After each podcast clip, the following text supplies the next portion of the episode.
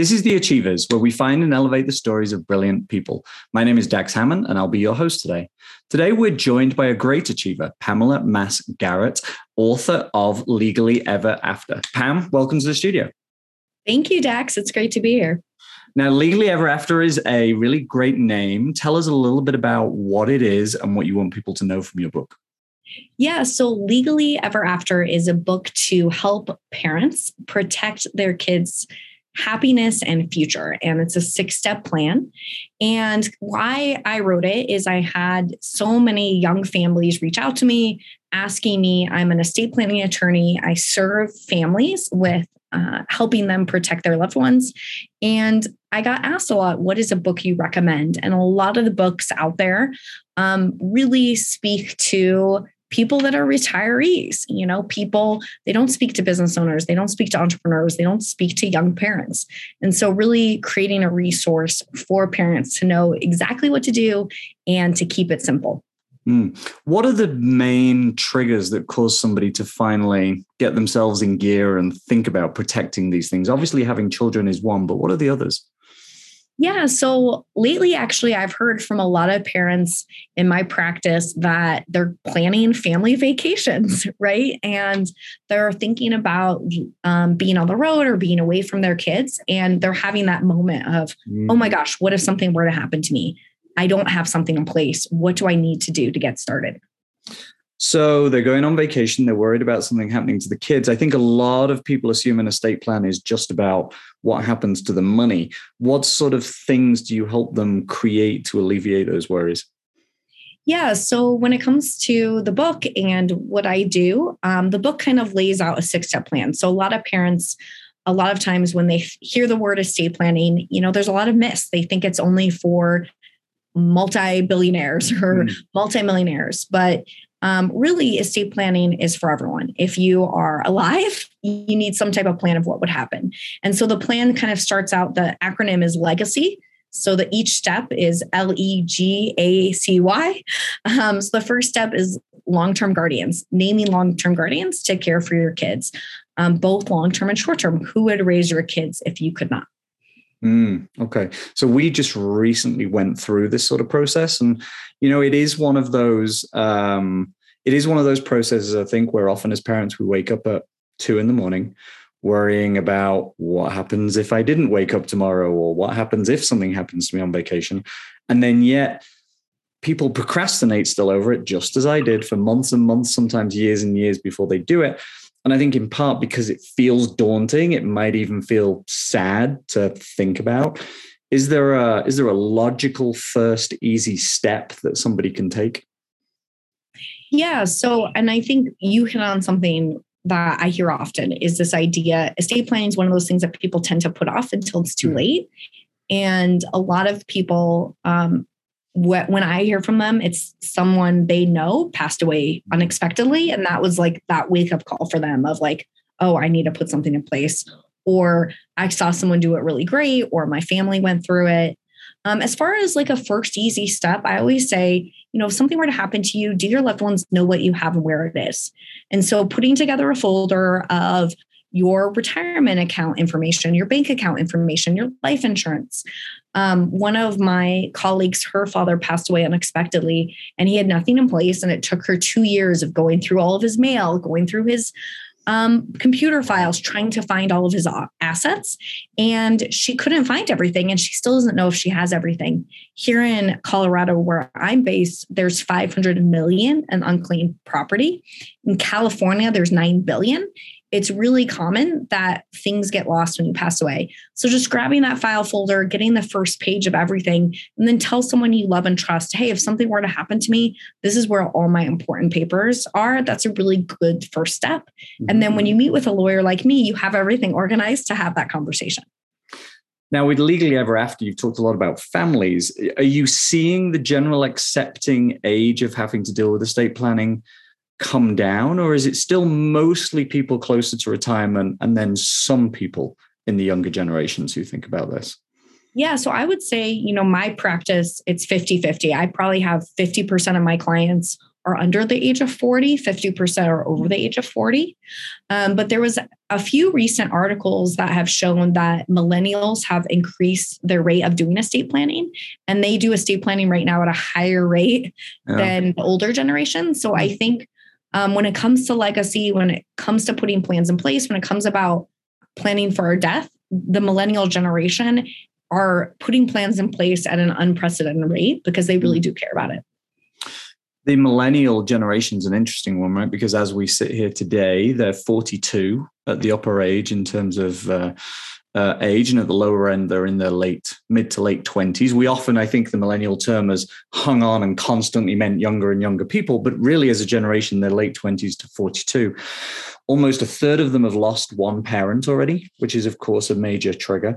And of course, they're one of the generations in recorded history that women are having children on their own more and more. And so, therefore, they are worrying that if something happens to them, there isn't a partner there who is co parenting those children with them. So, I suppose that will contribute a lot to them deciding to tackle this.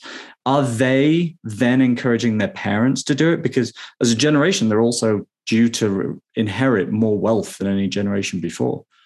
Yeah. So a lot of people talk about that as the sandwich generation that um, the the people of this age they have minor children or children that are coming into early adulthood. Um, and then they also have parents who they're taking care of right? And so they're kind of sandwiched in um, of of doing that. And i do c- come across that where i have clients who come in and we go through the process and they're like wow my parents need to update their plan or my parents need to put an estate plan in place.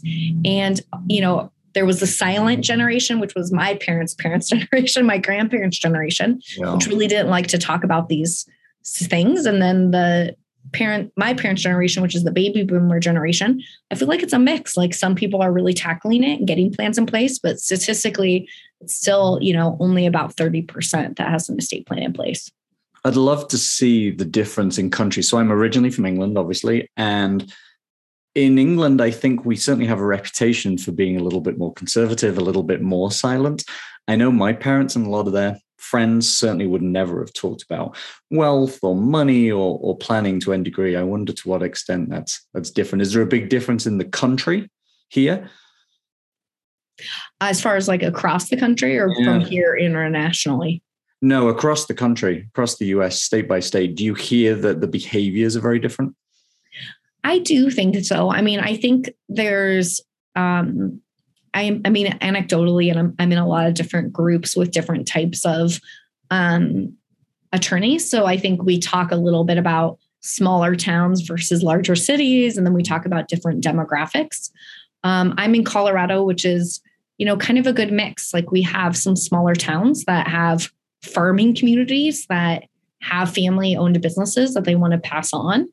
Um, and then we have kind of more of our metropolitan areas where we have more of those kind of business owner, entrepreneurial, um, putting plans in place. But I do think, I mean, I think it varies across um, the country as far as comfort level talking about death.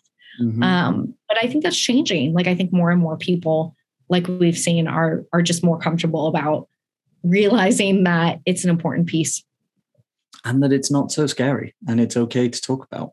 You mentioned there talking about those um, people coming in and recognizing that their parents need to update their plans. What triggers the need for an updated plan?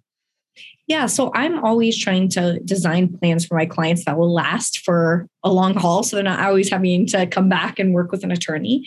But there's just life events. And in my book, I have a life event checklist of when you should update it. Um, but things like, you know, a new marriage, a new child, um, changes in business ownership and then asset changes. Those are things when you probably want to take a look. Um, normally, I want to hear from my clients at least every three years as a mm-hmm. check in with them. Um, but those types of events, I do have a checklist in the book to trigger. That's interesting. So, with Legally Ever After, what are the, what's the sort of main one or two things that you really hope people learn from reading it? Yeah, so the book itself, the name is a play off the Cinderella story. And so it, we all remember the Cinderella story and, and kind of what happened. And the idea is your kids, they don't need a fairy godmother. They don't need a prince to save the day. They need you to get the tools in this book and put together an estate plan to protect them. And it's even though kind of the Cinderella story is something that, you know, we all grew up with as a fairy tale, many families across the country and the world um, many kids go through what happened to Cinderella, where their parents pass away, there's a blended family, there isn't any plan in place, and assets don't pass how we want, that people go into court. So I think the takeaway that I want for people to hear is that you know it's not something overwhelming it's something that can be simplified and that's the goal of this book is to really make it accessible to make it easy um, i share a lot of stories a lot of examples and that you know take that first next step and get your family protected if people don't buy the book if people don't learn these things if they don't put these plans in place what are the consequences they need to be aware of that can happen if they pass without a plan? Yeah. So if you pass without a plan, the state that you're in has a plan for you, and you're really putting it in the government's hands. And that default plan is probate. And that's often referred to as a lawsuit against yourself for the benefit of your creditors. That doesn't sound good to any of us. Does not. Um, it's really costly. It causes a lot of conflict. It costs a lot of time. It's very public. And so the default plan is actually a lot worse than putting a plan in place. Mm, okay. And that might involve child custody, not just what happens to finances. Yep. So, you know, the default in an emergency situation, which is why in the book I talk about naming short term guardians.